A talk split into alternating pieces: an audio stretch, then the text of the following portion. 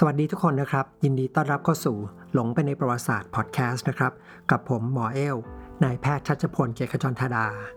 สำหรับเรื่องราวในวันนี้นะครับก็ยังเป็นเรื่องเดิมนะครับเป็นซีรีส์นะครับที่จะตอบคำถามว่าทำไมอาณาจักรโรมันถึงแตกเป็นตะวันตกและตะวันออกนะครับจะเป็นเรื่องราวที่เกิดขึ้นในศตวรรษที่สามนะครับซึ่งปัจจุบันเนี่ยเรารู้จักกันในชื่อว่า the สาม century crisis นะครับหรือว่าเป็นวิกฤตนะครับที่เกิดขึ้นในศตวรรษที่สามของโรมันทีนี้ก่อนที่จะมาคุยเรื่องราวในตอนที่สามนะครับผมอยากจะขอใช้เวลาประมาณสักหนึ่งนาทีนะครับเท้าความตอนที่หนึ่งตอนที่สองนิดนึงเพราะเรื่องราวเนี่ยมันมีความซับซ้อนค่อนข้างมากนะครับแล้วก็เลยอยากจะขอทวนความจำกันสักเล็กน้อยนะครับเรื่องราวในตอนที่หนึ่งที่สองนะครับผมเริ่มต้นเรื่องไว้นะครับตอนที่จักรพรรดิที่ชื่อคอมโมดัสนะครับเสียชีวิตลงหลังจากนั้นก็เกิดการแย่งตำแหน่งของจักรพรรดิขึ้นนะครับจนทำให้ปีคริสตศักราชหนึ่งร้อยเก้าสิบสามนะครับเป็นปีที่ได้ชื่อเรียกว่าเป็นปีแห่งห้าจักรพรรดินะครับหรือว่า the year of five emperors นะครับซึ่งห้าจักรพรรดินะครับก็มีรายชื่อด้วยกันดังนี้นะครับก็มีออกคนแรกนะครับจักรพรรดิ Pertinax นะครับตามด้วย Julianus นะครับคนที่ประมูลขึ้นมาเป็นจักรพรรดินะครับแล้วก็ตามด้วยทหารสองคนก็คือ Albinus นะครับกับ Niger และคนสุดท้ายนะครับคือคนที่สุดท้ายจะได้ขึ้นมาเป็นจักรพรรดิของอาณาจักรโรมันแต่เพียงผู้เดียวนะครับก็คือ Septimius Severusแต่หลังการปกครองได้ไม่นานนะครับจักรพรรดิเซปติมิอัสเซอร์เวรัสเนี่ยก็ป่วยเสียชีวิตลงนะครับคนที่ขึ้นมาเป็นจักรพรรดิต่อเนี่ยก็คือลูกชายคนโตนะครับที่ชื่อว่าคาราคาล่าซึ่งคาราคาล่าเนี่ยก็สังหารน้องชายตัวเองนะครับเกตตาแล้วก็มาเป็นจักรพรรดิพระองค์เดียวและในปัจจุบันนะครับก็มักจะถือว่าจักรพรรดิคาราคาล่าคนนี้นะครับเป็นหนึ่งในจักรพรรดิเลวนะครับในประวัติศาสตร์ของอาณาจักรโรมันเพราะนิสัยใจคอเนี่ยเป็นคนที่โหดร้ายมากหลังจากนั้นไม่นานนะครับจักรพรรดิคาราคาล่าเนี่ยก็โดนลอบสังหารนะครับโดยทหารที่ชื่อว่ามาครีนัสนะครับหลังจากนั้นมาครีนัสนะครับก็ขึ้นมาเป็นจักรพรรดิแต่ก็ต้องบอกว่าไม่ได้มีบทบาทอะไรมากนะครับเหมือนแค่มาขั้นราชวงศ์ซาเวรันเนี่ยชั่วคราวนะครับและในเวลาเพียงแค่ปีกว่าๆนะครับจูเลียเมซ่านะครับซึ่งเป็นหนึ่งในราชวงศ์ซาเวรันนะครับก็สามารถทวงบัลลังก์คืนจากมาครีนัสนะครับกลับมาได้นะครับแล้วก็ให้หลานชายคนโตนะครับที่ชื่อว่าอิลากาบาลัสเนี่ยมานั่งตำแหน่งจักรพรรดิสำหรับจักรพรรดิอิลากาบาลัสคนนี้นะครับปัจจุบันเนี่ยก็มักจะถูกจัดว่าเป็นหนึ่งในจักรพรรดิเลวเหมือนกันนะครับทำให้เป็นหนึ่งในสองคนนะครับของจักรพรรดิในราชวงศ์เซอร์เวรันที่มักจะถูกจัดว่าเป็นหนึ่งในจักรพรรดิเลวที่สุดในประวัติศาสตร์ของโรมันส่วนสาเหตุเนี่ยเป็นเพราะว่าจักรพรรดิอิลากาบาลัสนะครับเป็นคนที่ต้องบอกว่าไม่สนใจการปกครองนะครับขึ้นมาปกครองเป็นจักรพรรดิในตั้งแต่เป็นวัยรุ่นแล้วก็มีนิสัยที่เหมือนวัยรุ่นแสบๆนะครับชอบเล่นอะไรแผลงๆแล้วหมกมุ่นแต่เรื่องของศาสนาเรื่องของการบูชายัญแล้วก็หมกมุ่นเรื่องของเพศมากและสุดท้ายจักรพรรดิอิลากาบาลัสนะครับก็ถูกลอบสังหารอีกครั้งหนึ่งโดยคนที่วางแผนลอบสังหารก็ไม่ใช่ใครนะครับเป็นคุณยายของตัวจักรพรรดิเองแล้วก็นำหลานชายอีกคนนะครับซึ่งเป็นลูกพี่ลูกน้องกับจักรพรรดิอิลากาบาลัสเนี่ยขึ้นมานั่งตำแหน่งแล้วจะเป็นจักรพรรดิพระองค์สุดท้ายนะครับของราชวงศ์เซอร์เวรันนั่นก็คือเซอร์เวรัสอเล็กซานเดอร์แล้วเราก็จบเรื่องราวนะครับไว้ที่การสิ้นสุดของราชวงศ์เซอร์เวรัน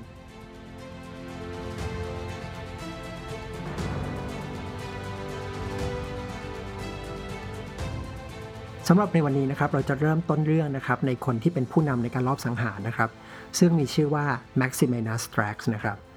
ซึ่งชื่อนะครับก็จะมีความหมายตามตัวอักษรเลยนะครับก็คือคำว่า Maximinus เนี่ยเพราะว่าผู้ชายคนนี้เนี่ยมีรูปร่างที่สูงใหญ่นะครับมีกล้ามเนื้อที่ใหญ่โตล่ำสันนะครับและ Thrax เนี่ยก็มาจากคำว่า Thrace นะครับซึ่งก็คือดินแดนหนึ่งในสมัยโบราณนะครับก็คือหมายถึงว่าเป็นยักษ์ใหญ่ที่มาจาก Thrace Maximinus Thrax คนนี้นะครับก็เป็นทหารนะครับแล้วก็ต้องบอกว่ามีพื้นเพนะครับที่ค่อนข้างจะธรรมดานะครับคือไม่ได้เป็นคนที่มาจากชนชั้นสูงนะครับทีนี้ด้วยความที่แต่เดิมเนี่ยตำแหน่งจักรพรรดิเนี่ยมักจะมาจากกลุ่มคนที่เรียกว่าเป็นชนชั้นสูงของสังคมนะครับที่เรียกว่าเป็น senatorial นะครับดังนั้นการขึ้นมาของ Maximinus Thrax เนี่ยก็เลยทำให้เหมือนกับสภา Senate เนี่ยไม่ค่อยอยากยอมรับเท่าไหร่นะครับแต่ตัว Maximinus Thrax เองก็ไม่ได้สนใจสภามากนะครับก็โฟกัสไปที่เอาใจกองทัพนะครับแล้วก็ไปเพิ่มภาษีประชาชนเพื่อจะไปขึ้นเงินเดือนให้กับทหารนะครับแล้วก็โฟกัสไปเรื่องของการทำสงครามป้องกันดินแดนต่างๆไปแต่หลังจากที่เป็นจักรพรรดิอยู่ได้ประมาณสามปีเรื่องราวก็วนลูปเหมือนเดิมนะครับก็มีคนขึ้นมารอบสังหาร Maximinus Thrax ใหม่แล้วก็ตั้งตัวขึ้นเป็นจักรพรรดิแทนอีกทีนี้นะครับตัว Maximinus Thrax นะครับจักรพรรดิพระองค์นี้นะครับมันเป็นตัวอย่างหนึ่งนะครับที่เหมือนกับเป็นการทำให้คนอื่นเรียนรู้นะครับว่าคนที่จะมาเป็นจักรพรรดิเนี่ยไม่จำเป็นต้องมีคุณสมบัติอะไรพิเศษนะครับไม่ต้องเป็นชนชั้นสูงอีกแล้วนะครับขอแค่คุณมีกำลังทหารในมือคุณก็สามารถที่จะปราบคนอื่นและขึ้นมาเป็นจักรพรรดิได้ ก่อนหน้านี้นะครับแม้ว่าจะมีทหารนะครับที่ใช้กำลังทหารขึ้นมาเป็นจักรพรรดิบ้างนะครับแต่ต้องบอกว่าส่วนใหญ่ก็จะมาจากชนชั้นสูงนะครับมาจากชนชั้นปกครองแต่ Thrax นะครับเป็นครั้งแรกที่เหมือนกับเป็นคนที่มีพื้นเพที่ธรรมดามากๆเนี่ยตั้งตัวขึ้นไปเป็นจักรพรรดิขึ้นมาได้มันก็เลยเกิดการเรียนรู้นะครับแล้วก็เข้าสู่ยุคสมัยนะครับที่มีแต่การลอบสังหารจักรพรรดินะครับช่วงเวลานี้นะครับในเวลาห้าสิบปีนับจากนี้ไปนะครับโรมันจะเปลี่ยนจักรพรรดิทั้งหมดยี่สิบหกคนด้วยกันนะครับแล้วเกือบทั้งหมดเนี่ยมาจากการเป็นทหารแล้วก็ลอบสังหารจักรพรรดิองค์ก่อนหน้ามาตลอดและนี่ยังไม่รวมถึงคนที่พยายามที่จะลอบสังหารแล้วทำให้สำเร็จอีกเป็นหลักสิบครั้งนะครับถ้าลองหารตัวเลขดูนะครับก็จะเห็นว่าห้าสิบปีมีจักรพรรดิยี่สิบหกคนเนี่ยมันก็คือเรียกว่าแต่ละคนปกครองเนี่ยไม่ถึงสองปีนะครับประมาณหนึ่งปีกว่าๆแล้วมีบางช่วงเวลานะครับที่มีทหารประกาศตัวขึ้นว่าเป็นจักรพรรดิเนี่ยพร้อมกันถึงสองคนด้วยกันนะครับซึ่งก็ทำให้เกิดสงครามกลางเมืองขึ้นทีนี้ผมอยากจะชวนลองนึกภาพดูคร่าวๆนะครับสมมติว่าเราเกิดมาในช่วงเวลานี้นะครับสมมติว่าเราเป็นจักรพรรดิพระองค์หนึ่งก็ได้นะครับถามว่าเมื่อเราปราบคนก่อนหน้าขึ้นมานะครับแล้วตั้งตัวเป็นจักรพรรดิเนี่ยเราจะทำอะไรได้บ้างคำตอบก็คือจริงๆเราทำอะไรไม่ได้มากถูกไหมครับคือจะหาทางพัฒนาประเทศจะทำให้ประชาชนมีชีวิตดีขึ้นเนี่ยเราคงไม่มีเวลาไปโฟกัสตรงนั้นเพราะว่าสิ่งที่เราต้องทำก็คือทำยังไงเราถึงจะไม่โดนลอบสังหารนะครับเพราะว่าเราก็เห็นมาก่อนว่าคนก่อนหน้าเนี่ยก็โดนสังหารมาเราก็สังหารคนอื่นมาก่อนแค่จะมีชีวิตรอดเนี่ยก็ยากแล้วถูกไหมครับแล้วด้วยความที่อย่างที่บอกก็คือแต่ละคนปกครองสั้นมากๆนะครับต่อให้พยายามจะตั้งใจอยากจะบริหารนะครับอยากจะจัดการดูแลอาณาจักรเนี่ยมันก็ทำไม่ได้เพราะว่าเวลาเนี่ยมันสั้นเกินไปบวกกับว่าในช่วงเวลานี้นะครับเต็มไปด้วยสงครามกลางเมืองนะครับก็คือคนโน้นประกาศขึ้นมาเป็นจักรพรรดิคนนี้ประกาศขึ้นมาก็เลยมีการต่อสู้กันหมดทำให้ทหารนะครับที่แต่เดิมเนี่ยต้องประจำตามชายแดนเนี่ยก็ไม่มีเวลาไปโฟกัสตรงนั้นนะครับก็คือมาสู้กันเองมันทำให้ชายแดนเนี่ยมีความอ่อนแอนะครับคือกองทหารที่ประจำอยู่เนี่ยมีจำนวนน้อยลง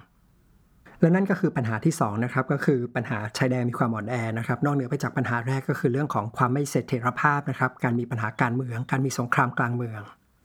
สำหรับปัญหาที่สามก็เป็นผลพวงตามมานะครับซึ่งจริงๆต้องบอกเป็นปัญหาที่เรื้อรังมาก่อนหน้าแล้วนะครับก็คือเรื่องปัญหาเศรษฐกิจเนื่องจากว่าพอในเวลานั้นมันมีแต่การรบกันเองนะครับในการรบเนี่ยก็ต้องมีการจ้างทหารถูกไหมครับเงินทองที่เก็บภาษีมาได้เนี่ยก็เสียเงินไปกับการทำสงครามระหว่างกันเองนะครับคือไม่ได้นำมาซึ่งความร่ำรวยอะไรเพิ่มเติมนะครับทำให้เงินเนี่ยมันถูกผลาญไปกับสงครามนะครับส่วนประชาชนเองเนี่ยในช่วงสงครามเนี่ยมันก็ทำมาหากินไม่ค่อยได้ถูกไหมครับชีวิตคนมันไม่สงบสุขจะเดินทางค้าขายก็ไม่สะดวกเพราะว่าเดินทางไปก็มีแต่การรบกันทำให้ผลผลิตต่างๆเนี่ยผลผลิตทางด้านทางด้านเศรษฐกิจเนี่ยมันค่อนข้างลดลงนะครับรัฐพยายามจะรีดภาษีแต่ประชาชนผลิตอะไรไม่ได้มันก็เลยเก็บภาษีไม่ได้ถูกไหมซึ่งปัญหานี้ก็ส่งผลกระทบต่อนะครับก็คือว่าเมื่อรัฐเนี่ยไม่มีเงินจ่ายถูกไหมฮะสิ่งที่ทำก็คือกลับไปหาวิธีเดิมก็คือการพิมพ์เงินเพิ่มเหมือนที่จริงๆเราทำทุกวันนี้นะครับการผลิตเหรียญเงินเพิ่มในสมัยนั้นก็คือหมายถึงว่าตัวค่าเงินนะครับมูลค่าของเหรียญเนี่ยยังมีค่าเท่าเดิมแต่ใส่โลหะหรือว่าแร่มีค่าเข้าไปในเหรียญเนี่ยน้อยลงมันทำให้เหรียญแต่ละเหรียญเนี่ยมันมีมูลค่าน้อยลงทีนี้เพื่อให้เห็นภาพนะครับว่ามันน้อยลงยังไงนะครับประมาณว่าในช่วงประมาณปีค.ศ.สองร้อยสามสิบห้านะครับเขาบอกว่าเหรียญเหรียญหนึ่งเนี่ยมันจะมีแร่เงินอยู่ประมาณ แปดสิบสามเปอร์เซ็นต์ แต่ว่าอีกห้าสิบปีให้หลังเนี่ยปริมาณแร่เงินที่อยู่ในเหรียญเนี่ยลดลงเหลือแค่ประมาณ ห้าเปอร์เซ็นต์ เท่านั้นแล้วชาวบ้านทั่วไปนะครับพวกพ่อค้าแม่ค้าเนี่ยก็รู้นะครับรู้ว่าโลหะเนี่ยมันน้อยลงนะครับคือทำให้เหรียญเนี่ยมันไม่ได้มีมูลค่าเท่าเดิมนะครับความเชื่อถือในตัวเหรียญเงินของโรมันเนี่ยมันก็เลยน้อยลงคนเนี่ยไม่อยากใช้พ่อค้าไม่อยากรับเงินเหล่านี้นะครับถ้าจะรับนะครับจะซื้อของเดิมเนี่ยก็ต้องจ่ายใช้เหรียญเนี่ยที่มีจำนวนเนี่ยมากขึ้นมันก็คือเงินเนี่ยมีมูลค่าน้อยลงปัจจุบันเนี่ยเราก็เรียกภาวะนี้ว่าภาวะเงินเฟ้อถูกไหมครับแล้วในบางช่วงเวลานะครับเลวร้ายถึงขนาดที่ว่าคนเนี่ยไม่ยอมใช้เหรียญนะครับกลับไปซื้อขายแลกเปลี่ยนด้วยการแลกสิ่งของซึ่งกันและกันนะครับก็คือเรียกว่าวิธีบาร์เตอร์นะครับนอกเหนือไปจากปัญหาเหล่านี้นะครับมันยังมีปัญหาที่ถาโถมเข้ามาอีกนะครับก็คือเรื่องของภัยธรรมชาตินะครับซึ่งในเวลานั้นเนี่ยเกิดขึ้นหลายครั้งนะครับมีทั้งแผ่นดินไหวนะครับมีโรคระบาดทำให้มีคนเสียชีวิตเนี่ยไปหลักล้านคนซึ่งต้องบอกว่าภัยธรรมชาติเหล่านี้นะครับมาผิดเวลาผิดที่มากเลยนะครับเพราะเป็นช่วงเวลาที่ต้องการแรงงานคนมากถูกไหมครับเพราะในสมัยก่อนเนี่ยเศรษฐกิจเนี่ยมันตั้งอยู่บนพื้นฐานของการที่มีแรงงานคนมาทำกิจกรรมทางการเกษตรนะครับถ้าไม่มีคนทำไร่ทำนาเนี่ยมันก็ไม่มีผลผลิตเศรษฐกิจมันก็ไม่สามารถขับเคลื่อนไปได้นอกเหนือไปจากนี้นะครับกองทัพก็ต้องการคนนะครับยิ่งช่วงเวลาที่มีแต่สงครามกลางเมืองนะครับกองทัพเนี่ยก็เลยขาดคนที่จะมาเติมเต็มในกองทัพนะครับนี่ยังไม่รวมถึงว่าในเวลาอีกไม่นานนะครับชนเผ่าอารยชนที่อยู่ตามชายแดนต่างๆเนี่ยจะพร้อมใจกันบุกเข้ามานะครับเข้ามาดินแดนของอาณาจักรโรมันซึ่งเดี๋ยวเราจะได้คุยกันต่อไปนะครับ แล้วความยากอย่างหนึ่งนะครับที่ถือว่าเป็นปัญหาใหญ่มากๆเลยนะครับของโรมันในยุคเวลานั้นก็คืออาณาจักรโรมันนะครับมีความใหญ่มากนะครับแล้วมันทำให้การติดต่อสื่อสารหรือว่าการเดินทางในสมัยก่อนเนี่ยมันทำได้ยากมากนะครับคือจักรพรรดิอยู่ที่กรุงโรมเนี่ยแทบจะไม่รู้เลยว่าเกิดอะไรขึ้นที่ทางทิศตะวันออกหรือทางทิศตะวันตกกว่าจะรู้ข่าวต่างๆเนี่ยมันก็ใช้เวลาเป็นเดือนถูกไหมครับจะสั่งการอะไรออกไปทีเนี่ยก็ต้องใช้เวลานานถ้าเป็นในช่วงเวลาปกติก็อาจจะไม่มีปัญหามากถูกไหมครับแต่เวลาที่มีปัญหาถาโถมเข้ามาพร้อมๆกันนะครับจากชายแดนทั้งทางด้านตะวันตกและทางตะวันออกเนี่ยทุกอย่างเนี่ยมันก็เลยเกิดปัญหาขึ้นในช่วงเวลานั้นนะครับอาณาจักรโรมันที่เคยแต่เดิมเนี่ยเป็นปึกแผ่นนะครับจึงค่อยๆเกิดมีรอยร้าวนะครับเกิดขึ้นนะครับแล้วยิ่งอำนาจกลางนะครับคืออำนาจของจักรพรรดิเนี่ยมันเริ่มไม่แข็งแรงถูกไหมครับก็คือสถาบันไม่แข็งแรงนะครับมีการแย่งชิงอำนาจกันตลอดเวลาทำให้ผู้ที่มีอำนาจอยู่ไกลๆนะครับอาจจะหมดศรัทธานะครับหรือว่าถือว่ามองว่านี่เป็นโอกาสดีนะครับที่จะแยกตั้งตัวเองขึ้นมานะครับเป็นนครรัฐอิสระไปเลยซึ่งในช่วงเวลาหนึ่งนะครับอาณาจักรโรมันเนี่ยแตกออกเป็นสามส่วนด้วยกันนะครับ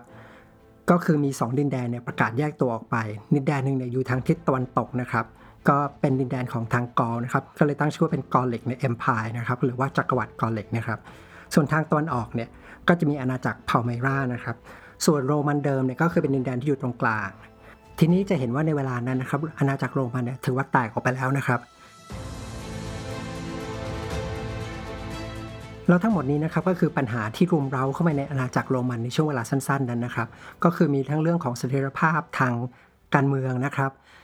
มีเรื่องของสงครามกลางเมืองมีเรื่องของปัญหาเศรษฐกิจนะครับมีเรื่องของปัญหาภัยธรรมชาติแล้วก็มีปัญหาเรื่องของชายแดนนะครับก็คือเป็นเรื่องชนเผ่าเยอรมันนะครับที่ชาวโรมันนิยมเรียกรวมๆกันว่าเป็นชาวบาร์เบเรียนนะครับก็พร้อมที่จะบุกเข้ามานะครับปัญหาที่ถาโถมเข้ามาพร้อมๆกันเหล่านี้นะครับจนเหมือนกับว่าถ้าเราอยู่ในยุคสมัยนั้นนะครับเราคงรู้สึกว่าอีกไม่นานอาณาจักรโรมันที่เคยยิ่งใหญ่เนี่ยมันคงจะล่มสลายลงแต่แล้วนะครับมันก็เหมือนพล็อตหนังที่มีการหักมุมตอนท้ายนะครับในช่วงเวลานั้นนะครับจะมีผู้นำนะครับที่แข็งแกร่งนะครับขึ้นมาปกครองติดติดกันหลายคนนะครับแต่ละคนเนี่ยปกครองอยู่ไม่นานนะครับแต่ว่าแต่ละคนเนี่ยก็สามารถที่จะแก้ปัญหาต่างๆเนี่ยคนละเล็กคนละน้อยนะครับทีละนิดทีละนิดนะครับจนทำให้อาณาจักรโรมันเนี่ยสามารถผ่านช่วงวิกฤตของศตวรรษที่สามไปได้นะครับคำถามว่าจักรพรรดิที่จะขึ้นมานะครับและสามารถช่วยนะครับทำให้อาณาจักรโรมันรอดจากการล่มสลายไปได้มีใครบ้างแล้วหนึ่งในจักรพรรดิที่ขึ้นมานี้นะครับก็จะเป็นหนึ่งในจักรพรรดิที่ตัดสินใจแยกโรมันเนี่ยออกเป็นสองส่วนนะครับคือโรมันตะวันตกและตะวันออกสำหรับในเอพิโซดนี้ผมจะขอเบรกเนื้อเรื่องไว้ตรงนี้ก่อนนะครับแล้วเนื้อหาส่วนที่เหลือนะคิดว่าประมาณอาจจะ หนึ่งถึงสอง เอพิโซดนะครับถ้าหนึ่งเอพิโซดก็อาจจะยาวๆนิดนึงหรือว่าอาจจะแบ่งเป็นสองเอพิโซดเนี่ยกันได้จะจบเรื่องนี้ได้นะครับแต่ก่อนจะจากกันไปเนี่ยผมก็อยากจะขอแจ้งข่าวอีกรอบนะครับเกี่ยวกับเรื่องของ YouTube Channel นะครับถ้าใครฟังพอดแคสต์นี้นะครับแล้วชอบนะครับแล้วอยากจะเห็นภาพประกอบด้วยนะครับผมจะทำคลิปวิดีโอนะครับที่มีภาพประกอบนะครับที่จะช่วยให้สามารถเข้าใจเรื่องราวเนี่ยได้ง่ายขึ้นนะครับแล้วจะโพสต์ไว้ในหลายๆที่นะครับก็มีที่ YouTube นะครับมีที่แอปพลิเคชัน Blockdit นะครับแล้วก็ Facebook นะครับทั้งหมดชื่อเดียวกันนะครับก็คือเพจที่ชื่อว่าหลงไปในประวัติศาสตร์นะครับถ้าใครสนใจก็สามารถไปติดตามดูได้นะครับสำหรับวันนี้ผมก็ขอลาไปก่อนนะครับแล้วเรามาเจอกันใหม่ในเอพิโซดหน้านะครับสวัสดีครับ